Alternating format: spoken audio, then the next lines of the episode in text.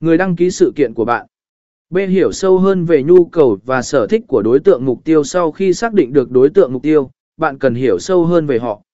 Điều này bao gồm việc nghiên cứu về nhu cầu, sở thích, thách thức, và vấn đề mà họ đang đối mặt. Bạn cần biết được họ đang tìm kiếm điều gì và tại sao họ sẽ quyết định thực hiện hành động mà bạn mong muốn. C tạo tờ sở nạ và C ở mẻn hóa khách hàng một cách thường được sử dụng để hiểu rõ hơn về đối tượng mục tiêu là tạo tờ sở nạ. Tờ sở nạ là các biểu đồ tương đối chi tiết về những đặc điểm của đối tượng mục tiêu, như tuổi, giới tính, nghề nghiệp, sở,